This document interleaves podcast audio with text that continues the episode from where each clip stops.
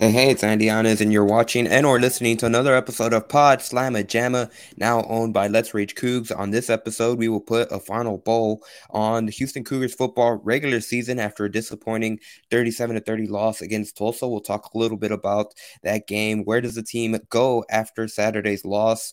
A look ahead at the bowl game and just the future overall for players and the future of the team as a whole.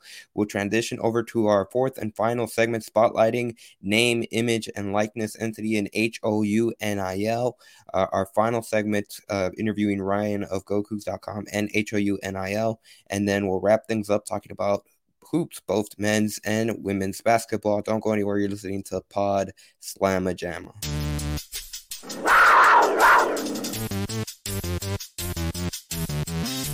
Yeah, high standards, high goals, and you know we know what it takes to get there. I want to be unguardable, if I'm honest. Coaches coach, players play. You know, and that's a great place to be in your life, where you can care less what other people think.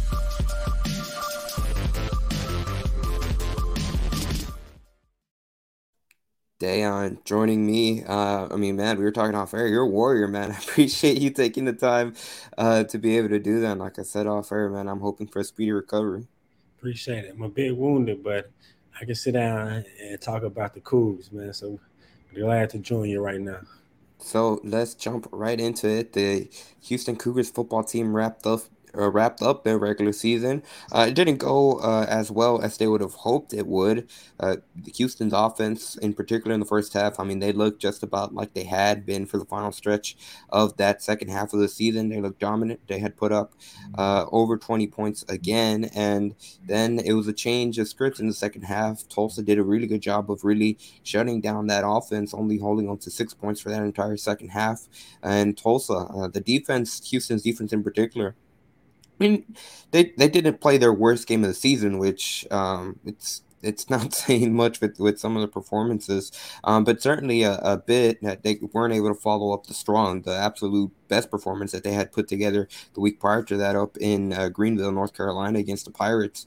Uh, and and Tulsa, they didn't necessarily have uh, uh, an offensive explosion game, but they did make big plays when it counted, and that's really what hurt Houston in that game. Those chunk plays, um, really a lot of big plays are. It's a lot of times when Tulsa was able to score, and at the end of the day, Tulsa was able to make just enough plays to go out of TDECU Stadium with the 37 30 victory and spoil the senior night for the Houston Cougars. Now, after the game, Dana Holgorsen, I mean, he he didn't really um, mince his words much. It was interesting for, for those of you that, that watched Let's Rage Cougs after.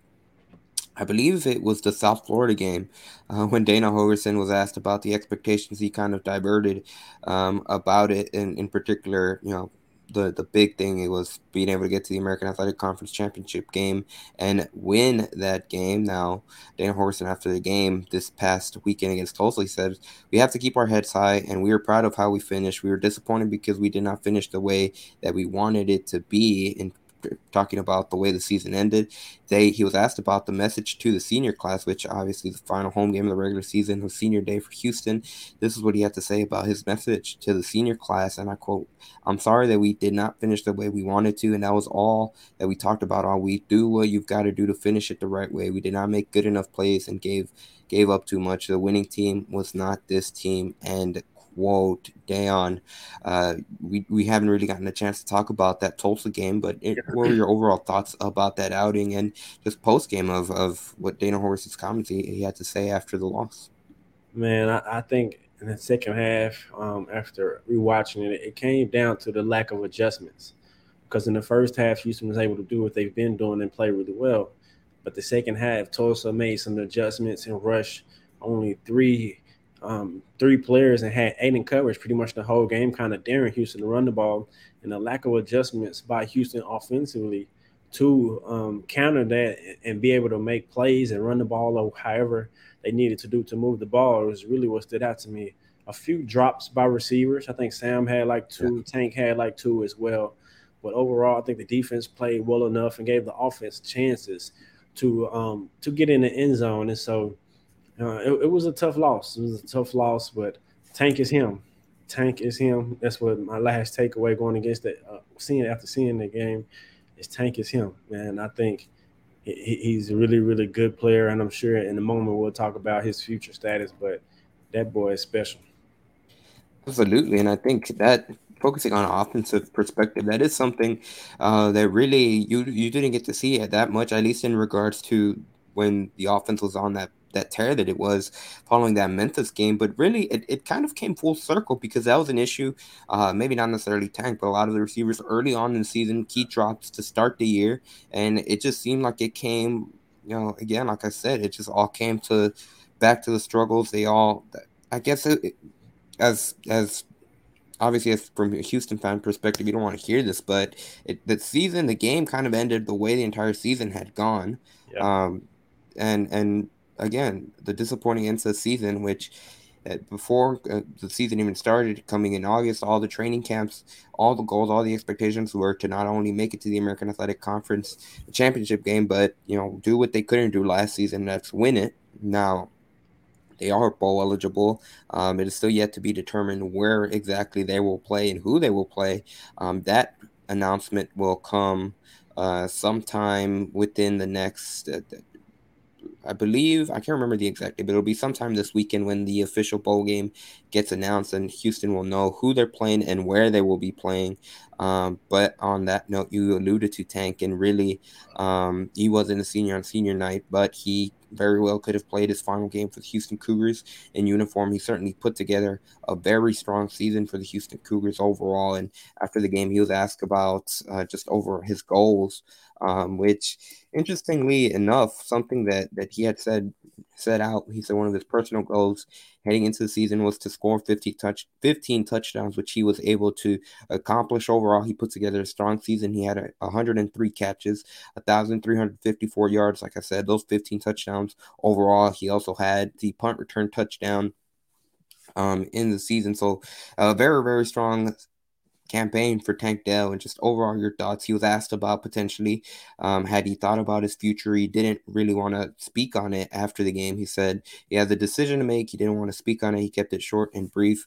Uh, but clearly he was uh, he was you could tell that the loss um, had hit him hard. He asked him about if he had shared a moment with Clayton Tune after the game, and he said they hugged it out. They told each other they love each other, or they told each other they love each other, but it just didn't end the way they wanted it to end. So it was a tough night overall, especially for the offense, and, and seeing those seniors um, get sent out with a loss. Yeah, and I think he's going.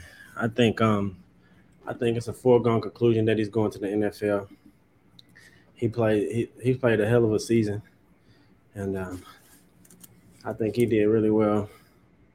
Oh, absolutely. And I, I, think the, the biggest thing I think he showed, and we've talked about it in the past, just in terms of what his potential um, is at the next level. He's very clearly he has the skill set to be able to be one of those players that plays on Sunday. But just in terms overall, he showed his versatility. And if you had to pick right now, it would be interesting to see uh, where he would fall, just in terms of he, he's one of the players that can make an immediate impact. We saw Marquez Stevenson um, a few seasons ago.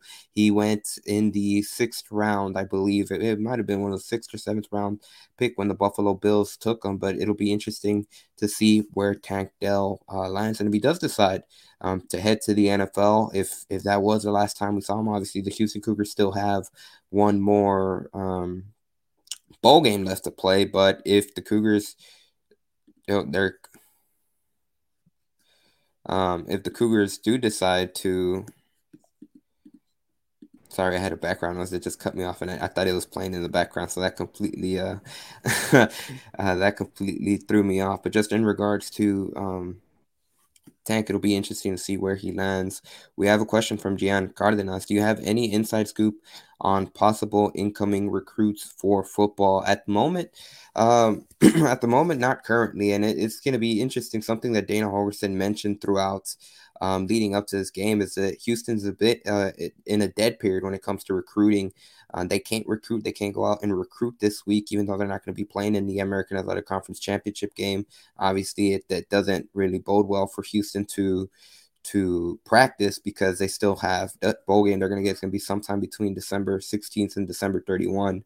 Um, it'll probably be closer to December 16th than than the 31st, but there's no really point for them to practice. So they're a bit they're in a bit of a wait and see period. So um, I think the interesting thing, which off that question, we kind of um, we kind of segue to our latter part of the football conversation. And Dan, I'm gonna toss it over to you. Just what do you feel? Where where does the Houston football program go uh, from this season? Obviously, like I said from the top, it had a lot of expectations. They didn't get what they uh, set out to when it came to the American Athletic Conference championship game. It seems like a lot of it is I don't. I talked to Ryan after this when it comes to Let's Rage Cougs, and from from a lot of fans' perspective, it just seems like they're stuck in regards to excitement. Obviously, they're heading into the Big Twelve. That's exciting, but just in terms of the status of the team, they're not really sure what to expect. Um, and those that that do have expectations, they're not really high. They're really uh, pessimistic. Dayon, you're muted. I said that sounds about right because I feel the same way. And it's like that you don't really know what to expect going into next year. And based off how this year um, transpired, you, you kind of don't have high hopes because we wasn't able to beat a Texas Tech team who finished low in the Big 12 and does that routinely. Kansas as well. And so for me, I think it all boils around the quarterback position. I think we got Alton coming back, and he's going to be one of the best running backs in the Big 12 immediately. We got good skill position. So for me, I think most of it um, results on the quarterback and how Lucas Coley or whom, whomever develops. Um, I honestly don't want to see no one coming from the portal or transfer because Lucas Coley couldn't really be that good. Time, only time will tell. Um, and so for me, I think it really just boils down to the quarterback play because I think overall the skill position is going to be good. Defense had a lot of young talent who got experience in the back end that's going to be good. And also, we need to restock that defensive line. I think that's a huge issue going into the Big 12. Not issue, but a, a huge key for position for us to retool and, and continue being dominant how we've been over the past couple years, particularly on the defensive line. You're muted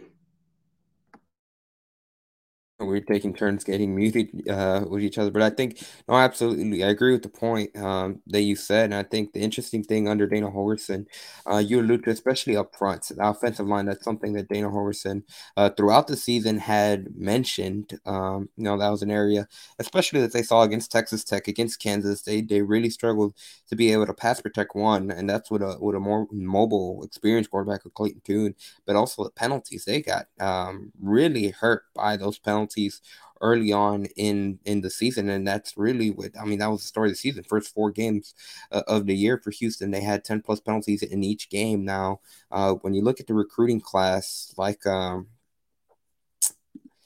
uh, like Richie Rich had mentioned, they, they, they don't have that many commits so far uh, for the class. I'm, I'm looking at it right now on 24 7 Sports. Right now, they only have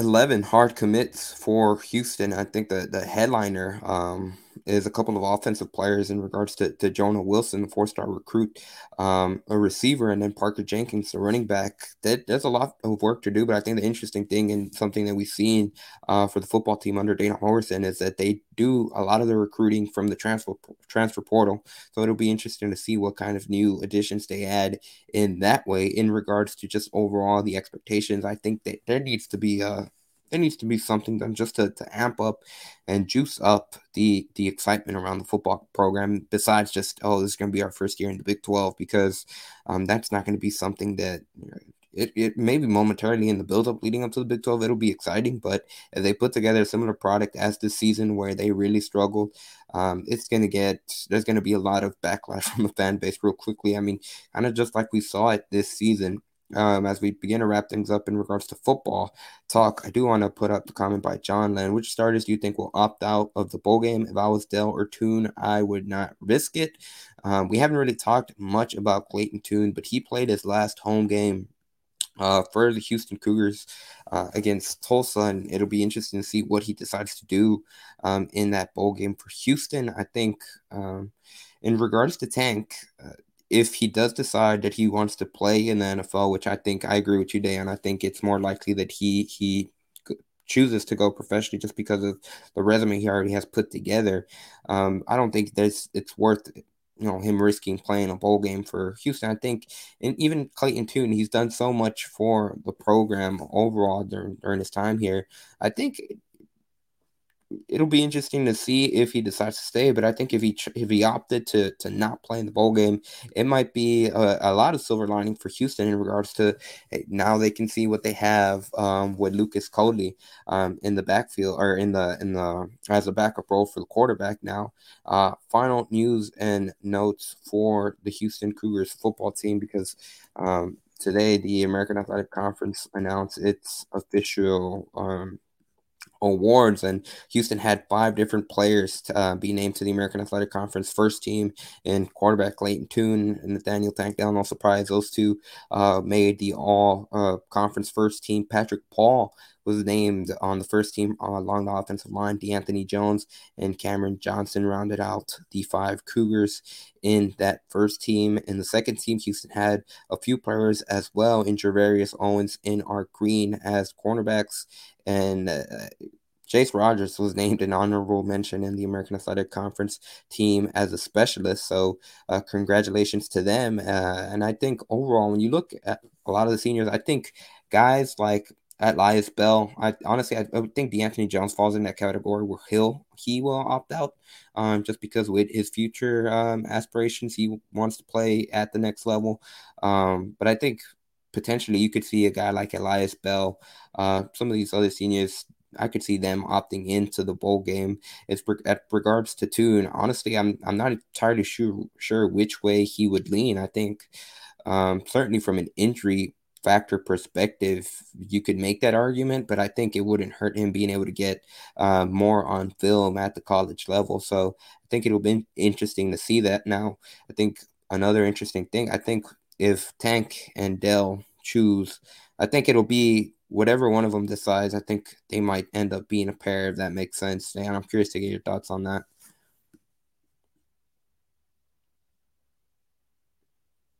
You're muted again. Yeah, I think so. Uh, well, first, I think that um, Tank should sit. If I was him, I would advise him to not play in the bowl game. Probably same for D'Anthony Jones. But if I'm Clayton, I I, th- I, like you. I think he should play. I think it's another opportunity for him to get more film and, and good film at that. And then you don't know who they're going to play. Last year they played Auburn as an SEC opponent, and so that counts in the eyes of the scouts playing different competition. And so if I'm him, I don't know if he solidified himself enough. I know he has a lot of tape, and especially this season, but I just think it's another opportunity for him not only to lead, and which I'm sure scouts will keep that in mind, and also for him to play and play well. And so for him, I, I think he should play. And on that note, we'll leave it right there. Coming right up on Pod Slamma Jamma, we'll focus on our four, fourth and final segment, uh, spotlighting H O U N I L, and my interview with Ryan Monceau of GoCougs.com and you know, H O U N I L. On this segment, we'll be talking about um, really how other name, image, and likeness entities across the country helped um, inspire and really help build, get a lot of background information for HOUNIL and how they decided to do things, and um, just overall putting a wrap on the spotlight on HOUNIL. Don't go anywhere. You are watching and or listening to Pod Slamma Jamma. But on that note, I will segue to take this opportunity to remind everyone to check out Let's Rage Cougs, presented by the Saxenian family for the remainder of the regular season uh, in regards to men's basketball, the unofficial Houston post game show streaming on the Houston Round Ball Review YouTube channel we were able to pull off uh, really what was kind of a vision at the beginning of the season. We did a post game show after each and every football game, even though we kind of limped there for the final post uh, game show after the Tulsa game, uh, which honestly, I kind of said it was an epitome of, of the, just the way the game had gone. It was kind of a, good uh, send out just with the Wi Fi at TDECU Stadium. It had been a, a real issue. So apologies once again for the video quality, but we were able to reach that goal, and we'll be back for the bowl game whenever that may be um, for Houston down the road. And like I said, be sure to check out Let's Rage Cougs presented by the Saxenian family after each and every men's basketball home game. The next, well, the next time we'll be streaming live on the Houston Roundball Review YouTube channel will be December 3. Um, it'll be Let's Rage Cougs after dark, probably sometime around 11:30, closer to midnight, following Houston's game against St. Mary's. But on that note, I will toss it over to myself in the past and uh, once again, check out the final segment uh, interviewing Ryan Monceau, spotlighting HOU NIL. I'm much more curious whenever you guys were first, and I'm sure you guys are still doing it, but whenever you guys were first going to announce the launch of HOU NIL, how much did you look at what some of other places at different universities were doing when it came to name, image, and likeness. Um, and I guess it's different for you guys because you guys are much more uh, unique in, in one way, but I'm sure you had to see what other schools were doing. Yeah. Well, you have to see, you know, what are collectives asking their collective members to pay? Mm-hmm. And what are other groups, you know, asking from the general public? And we were looking for somebody that was doing a content sort of focus like we're wanting to do. Um, we haven't found exactly what we're doing. We have seen others that do kind of interviews one on one, which are great, but there's a limit to the depth and the quality of how much I, as a five foot nine little guy, can talk with J'Wan Roberts. You know, I mean, mm-hmm. what am I going to understand about about what he's doing? That's where Galen has helped us a ton. Um, but we don't, we haven't seen anybody who has athletes writing essays. We're going to do podcasts. I'm certain that's out there. I haven't seen it. So that we have not really been able to look where others are are doing right or wrong, um, but we're always looking. Mm-hmm. Kind of going back to the advisory board, obviously Galen is involved with basketball. You have a person that oversees for football and baseball. How important is it to not just focus on those big brand sports, but across the board? Because you mentioned you're working with a lot of several athletes as well. Um, in particular, you want to get that uh, women's sports perspective. Mm-hmm. Um, where do you see HOU NIL? Um, maybe not within the year, but in the future, um, about how where it can get there. Where is your perfect vision for HOU NIL? Our perfect vision is we're working with every athlete that wants to do it, and that mm-hmm. we have the money to pay them for their time and their expertise and the the stories that they're going to tell. I want, I need women's sports to be a part of this. I have always had a soft spot in my heart for Lady Cougs basketball. Um, I was the first beat writer ever for women's soccer at this school for the Daily Cougar. and, uh, you know, I've played golf with half or most of the women that, that play golf for us. So I love those sports and the athletes, they have stories. And that's so much more interesting to me than this guy's an All American or this guy's whatever. I want the stories. The stories are, are what hook people. And I think women's athletes have just as many stories to tell as anyone else. Um, you know, you've got a world class track program here we don't hear about those stories. I want to hear that. And I think HOU NIL can do that. Yeah, absolutely. And and like you said, there's a whole bunch of different programs um, that have had success. And just, I mean, just look at the swimming and diving program as well. Another one that's, mm-hmm. I mean, constantly been at the top in the American Athletic Conference. Yep. And you don't necessarily hear, like you said, those stories that, that kind of going into the, the media world specifically, they draw to that human interest story, that that aspect of it with a whole bunch of different ways. There's a whole bunch of different athletes that have stories to tell. So that's awesome to hear. I kind of want to transition over to, I guess, a bit of a fun question, but do you have a memory and something that sticks out to you? You don't have to go into any specifics because I'm sure you guys are still constantly working on new stuff, but uh, an experience that sticks out working, it could either be with your advisory board, with one of the athletes that, that really, um, I don't know, just sticks with you. Uh, well, we're still pretty pretty new into mm-hmm. this, um, but hearing Galen Robinson, a point guard, a great point guard, talk with Jamal Shead about point guard work, I, I just I can't begin to understand everything that they said, and I have it on video, and I still I'll watch it over and over, and I still don't understand everything that I'm hearing. And Galen has been great in teaching me intricacies that the common fan doesn't see, and Galen's going to be great at that as the season goes on. Jamal too, um, but it has been just getting to hear the different stories and the different perspectives and see a side of athletes that we don't see on the day to day. Jamal Shead is funny. He's interesting. You don't necessarily see that because he's a point guard. He's got to be focused and and you know the the most accountable on the floor. But he has a story. He has a lot of stories, and we're going to tell those. I can't wait to get into that. That's awesome. Once again, thank you for taking the time out of your day to join me and speak with me throughout the course of these previous segments. Once again, this is Ryan Monsu. I, no, I so, did not. Like you're sewing. Oh my or goodness. so. It's been all the segments. I got it. Monso.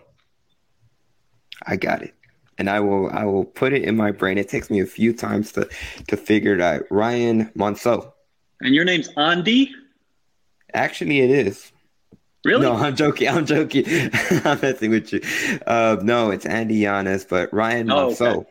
Andy. Yeah.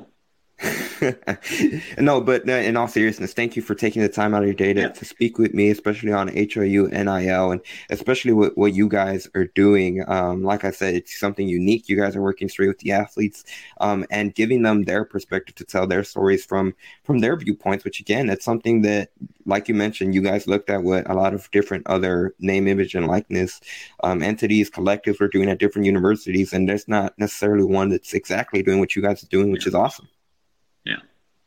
We're excited. And it's it's going to be a lot of fun. For sure. And for those subscribe. Just go to yeah. hounil.com, go to the subscribe button. There are plans for every price point. If you want to give a ton of money, please. If you can't do that, there's options for you. Everybody gets the same content. There's no better or worse. Everybody gets the same. Absolutely. And on that note, I'd like to thank you again for joining me. If you are interested in following Ryan and GoCougs on Twitter, that's at GoCougs1, all lowercase. Um, I'm sure you'll be able to see it in the description below. But thank you again for your time. And is there anything else you'd like to end on? No, sir. Thank you, Andy. So once again, as I uh, come back into the present, uh, Ryan Monceau, I got that name. I, I had forgotten it. I had butchered. it took me a while to get it to get his last name right. Uh, Ryan, I'm sure he if he's not watching live, he's gonna come back and, and watch it um, during the replay. So I do, I did get his name right. I did figure it out. It got stuck in my brain. So that's gonna be interesting. But like I like you just heard there, be sure to follow them on Twitter at GoCougs One. They're putting out great content. They've only done much much more since um, that interview, especially um, a lot of content with the men's basketball team, which really, I mean, it's just getting into the middle of their season. They're not even halfway through their season, so it's only to continue to get better. And now they're the number one team in the entire country in both national polls. So be sure to follow them. Like I said in the clip, special thanks uh, to Ryan to take time out of his day to be able to speak about HOU NIL and then really um, the unique partnership they have where they're giving a platform to the student athletes to be able to tell the stories that they want to tell, which um, is something unique, especially when it comes to name, image, and likeness. On that note, we will transition over to the women's basketball team. The women's um, basketball team did not have a good Thanksgiving week this past um, well, I guess this past week, I don't mean to be redundant, but Houston suffered two uh, really tough losses um, in the St. Pete's Showcase, and really two games that they are probably kicking themselves in the foot because they had opportunities at winning those games, and in both games, just late game execution failed them, and that's something they're they're really taking um, their bumps right now. But it's hopefully it's going to be something that now they sit at one and five on the season. They're going to have to. This is really when you you're, they're going to get tested a bit because despite how close uh, some of these losses have been, one and five is still one and five, and now they have to come together um, and figure out a way to respond and and you know dig out of the early hole that they have, and it's not going to get any easier. The next game is December 1 on Thursday against UT Arlington, a UT Arlington team that beat them a season ago. And made a tournament last year. And very disappointing start. Very, very, very disappointing start. And um, man, like you just said, closing games, finishing games. And let me let me use this analogy. Just imagine Jamal Shead having the season that he had, and he come this year he comes off the bench. That's the analogy best I can fit to use describe Tierra Young and the way she finished the season and how stellar of a season she's having this year, even though she's coming off the bench. And so I think just for the morale of the team, I know she's playing a lot of minutes. She needs to be a starter. I mean, it, it's no excuse or reason in my mind why she shouldn't be a starter. But it's a lot of season left. I mean, just like um, we talk about off air, it's November. If you want to take your licks and bruises, you want to take them in November. And so um, hopefully they're learning from these early struggles and learning turnovers and finishing games. And really, they could they could turn it around. I keep saying that, but I, I really think they can. I, especially looking at conference play and the teams that they are going to face. I think they they'll be right in the thick of things. They just gotta turn it around like now. They need to start being more consistent and doing the things they need to do now. And the thing is, it has been offense because offensively, um, Houston has been towards the top of not just the conference but nationally. They're third in the entire country when it comes to steals per game, and they're forcing a lot of turnovers a game. I mean, they're almost making their opponents turn the ball over 30 times a game. Now, offense, in particular, it has stepped up from where it was at the beginning of the season. These past two games at the St. Pete's Showcase, but um, again, really the past two games it came down uh, to making dumb mistakes, and in particular, you know, fouling um, in certain instances that that really just hurt the team. Those are silly errors that are coming back and biting them. They're they're undisciplined mistakes. Not to your point to Tierra about Tierra Young. Um, I know she you had mentioned in the past she had been dealing with an injury heading into the season, but really she has clearly been um, one of the, the, best player for Houston early on in the season. And I, it, it's interesting that you say that because you know on one set on one you know mind you could see the argument that oh we need her off the bench and she'll provide uh, that spark for the team. But on the other you know you you need your best players starting off the gates just so you can get off to that good start and then get into a good rhythm. You do. And, and I, that's why i think it's vital because some of those games they've gotten off to slow starts. And offensively um, that's where they're having their mishaps offensively. And i think if you have a player as good as her coming off the, I mean, starting the game, she can get you in a good rhythm to start the game, and you can ride that wave throughout the game. I know there's going to be highs and lows within a game, but still, I think the way that she finished the team, I mean, finished the season last year, and how strong of a season she's had, she has back to back 20 plus point games.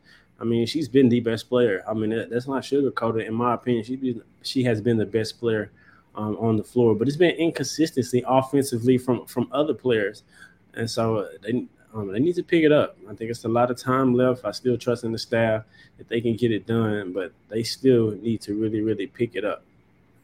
Uh, in regards to the next upcoming game against UT Arlington, I mean, really, it, it, this it's I'm looking at the schedule.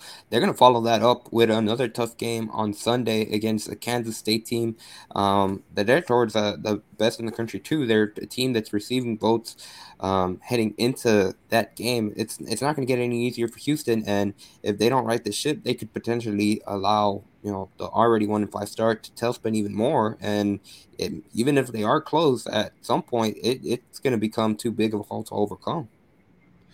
That, yeah, uh, only way that I can say it is not because of conference play. You can still have such a strong season, win conference, maybe win the tournament, and still get in the tournament. And so there, there's a lot of different ways that it can play out. But resume wise, they need some of these wins. Like you said, you're playing good teams. You got to have good showings and get some wins and, and turn it around.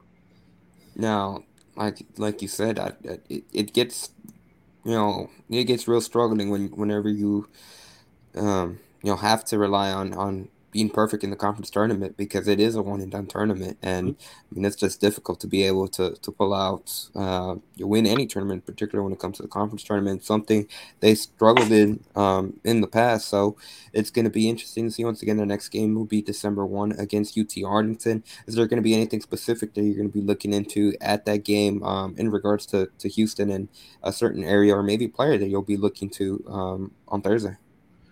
Front court, Tatiana Hill and Bria Patterson, they both have been inconsistent. Tatiana's had spurts where she's been dominant, but they need both of them to be consistent and bring that balance because Layla and Tierra are, are going to play well or going to play good. They just need that balance between those front court players. And also Taylor Purvis. She's been her first year starting, and she showed some flashes. I, I actually like her in the start lineup because she can push the pace and she can head the defense as far as guarding that guard I just think that um she, she needs to play better as well. On that note, we will segue. I do have uh, one more plug for Let's Rage Cougs. Uh, a reminder that First of all, thanks to our sponsors for Let's Rage Cougs throughout the entire regular football season. Big shout out to Five Star Properties. They were the initial sponsor of Let's Rage Cougs, the initial primary sponsor. Really, they were the first company that kind of took the big dive with us in regards to really the the just the vision. Um, it was just an idea when it came Let's Rage Cougs and being an unofficial online postgame show of Houston football and men's basketball. The Saxenian family, they were a sponsor throughout um, a couple, five games of the football season. And then uh, our guys at Hoop and Holler, Mike Pittman of Hoop and Holler and Star Pizza, they've been uh, pretty much a sponsor on every show. So big, major shout out to them. And be sure to check out Let's Rage Cougs presented by the Saxenian family throughout the rest of the men's basketball regular season and into the American Athletic Conference tournament. As we start to enter on our final segment, um, the men's basketball team, as we stay on the hardwood, they bounce back with a huge statement um, on Tuesday night and uh, really, they they they had an offense. They had a huge offensive explosion against Norfolk State last night, putting up 100 points. Marcus Sasser put up 25 points. Uh, Tramon Mark had 16 points, six assists, and five rebounds. Jamal Shead had a 12 point, 11 assist uh, double double. And then overall, after the game, Kelvin Sampson talked about how really it was one of the uh, well, he talked about how really the team had still been recovering from getting back to Oregon. He said they got back about four, five o'clock in the morning um, that Monday morning after they, they got out of Oregon. And then after that, the team just got hit with an illness and, and it really affected their ability to be able to practice during that week where they didn't really have, I mean, they didn't have games leading up to the Kent State game, Kent State game, which is something that, that affected them. Um, they were able to grind out that game. We know the story there. Um, and then they bounced back with a really strong performance after Kelvin Sampson, Marcus Sasser, Tramon Mark said that they had emphasized offense one of the first times all season where they spent entire practices focusing on offense. Dayon, I'll toss it over to you. Um, just overall in the two games, we know all the the big buzz is that Houston's the number one team in the country, and they sure looked like it last night against Norfolk State. Yeah, last two games, I'm thinking we know how to close out games. We have a closer, and the last game just shows um, what can be if we're clicking on all cylinders. Defensively, we know we're going to be one of the best, but offensively, when we're clicking like that and making our shots, we can really, really, really be tough to beat for sure. Absolutely, and it's going to be interesting. Something that, again, going back to that Kent State game, Houston was held to just 32% shooting from the field. They turned the ball over 23 times, and still they were able to grind out that victory. Now, like you said, whenever Houston's hitting the shots like they did against Norfolk State, there's not going to be, it's very, very few teams that are going to be able to hang with Houston when they're shooting the ball as well. And the reason for that is because you know that they're going to be consistently good at defense and uh, rebounding. That's something that Kelvin Sampson said after the game. That's um, what he emphasizes leading up into the season. That's what he chooses to focus on year in and year out. And he said, you know, if you work on 10 different things all at once, you're not going to be good at any one of those things. But that's the reason he works on defense. He gets the entire team, the coaching staff, to work on defense, rebounding, and culture stuff. And, and one of the culture stuff that showed out um, yesterday was during one of the plays when Marcus Sasser got a steal. Um, it, the ball was loose. Reggie Chaney almost charged over a Norfolk State player trying to dive for the ball. Tramon Mark dove. He got the ball and it got into the hands of J'Wan Roberts, who had the slam. And I think it's interesting that that play in and of itself um, got Fertitta Center electric. And and really, it was one of those plays where you kind of um, see that's that's the culture. You can actually see a play where you can see the culture in there. Kelvin Sampson was asked about it after the game, and he said you know, it's not something that they started doing this year. It's not something they started doing last year. That's their culture full on display, and it's something they're going to continue to be doing. Um, Rusty Reed on our comments here on the YouTube he said, "Don't sleep on St. Mary's. They are good, and absolutely, they're gonna. They very well could be the toughest test um, Houston has faced so far in the in the early part of the season." Um, I'm curious to get your thoughts on St. Mary's and just overall of the team of the Houston's last two games. Man, St. Mary's is good. Like the comment just said, their veteran team, their team who's good year in and year out. And they like to push the pace and they can really shoot the basketball. So I can't wait to see the challenge and see if we can stifle them from shooting well from beyond three. Absolutely. And on that note, one of the other things, Marcus Sasser, yesterday, he, like I said, he hit he had 25 points. He hit seven threes. Like he was a 7 to 12 shooting from the three point line. That's something that Marcus Sasser said after the game. It's he hopes it can continue to carry. He can bottle it up and carry that into momentum uh, going forward. Now, Marcus, something Kelvin said is that uh, he's been taking a lot of good shots. They just haven't been falling in. While on Tuesday night, they they did fall in. Now, in regards to the topic of St. Mary's, I think it's going to be a game to keep an eye on from a Houston perspective. St. Mary's is going to play in just about an hour, just a little over an hour. They're going to be playing against New Mexico who has received votes in uh, the national poll. So it's going to be interesting to see how they do against them. They're going to be a good primer to see um, what the Cougars will expect this coming Saturday. Once again, that game will tip off at 8:30 p.m. Central Time. It'll be a late tip um, due to the the Battleground 2K multi-team multi-team event up in Fort Worth when Houston takes on St. Mary's up in Dick at Dickies Arena. Down uh, as we wrap things up, just overall, um, when it talks, I, the thing we didn't really get to to um, kind of hone in on is just uh, but something we've talked about in the past, is player development by Houston, and really one of the players that he emphasized, Kelvin um, Sampson focused on was Ja'Vier Francis, um, and in a game like last night when they they were up by. Uh, too many points to count. It seemed like at some points it, it, gave Houston a good opportunity not only to to get a lot of more minutes to players, but also to be able to work on stuff. Kelvin said that they, they went zone for the first time since last season against Wichita State. Um, just your thoughts overall on on really uh, Ja'Vier Francis and and the luxury that Houston had to be able to work on different things. Uh, man, he looked really good. He showed flashes of um, what Coach Sampson is referring to him having a lot of potential. I think his ability, of course, on the defensive end to block shots, and not only that, change shots. It's like oftentimes he doesn't get the block, but he changes in, in the effects or affect shots. And so I think offensively, we finally got to see some of what he brings. Um, he showed great footwork, good hands to catch, turn and pivot. Um, he can finish with both hands. Not only that, he's a live threat. So I'm very impressed with his uh, game that he had. And of course, I've been saying that this program develops every position at an elite level. I can't wait to see him continue to develop because he brings us another element that we don't have. I think he's a bona fide shot blocker.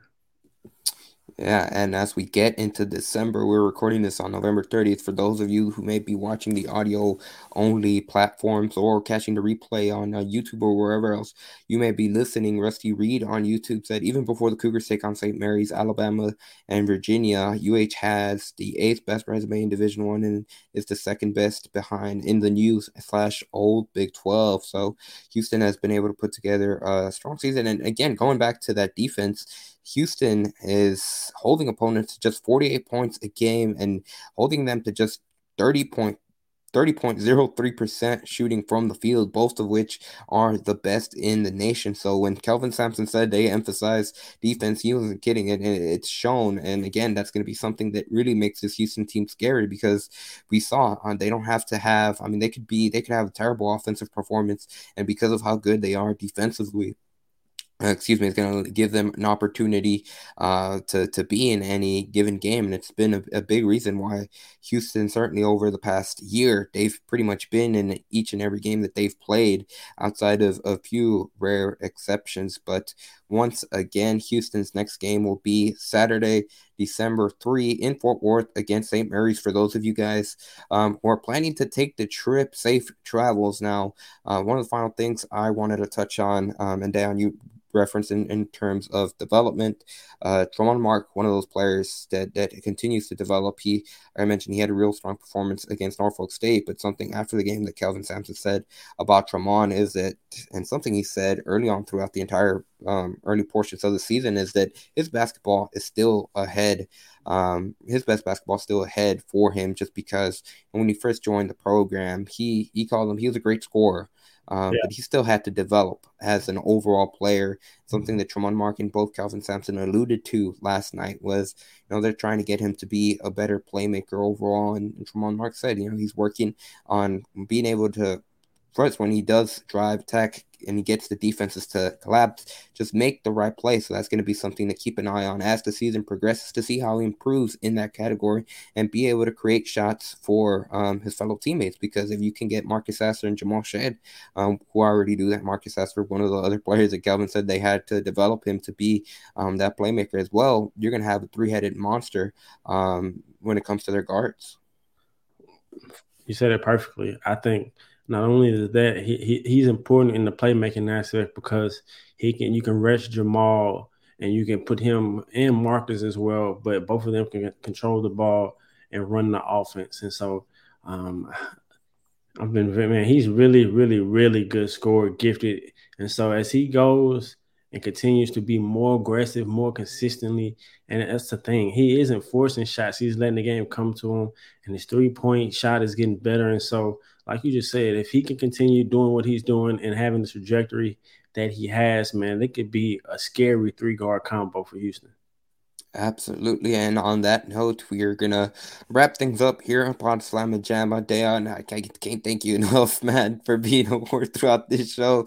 Um, again, uh, hope for speedy recovery, man. And, and I appreciate what, what you did tonight. You didn't have to do it. Man, go Cougs.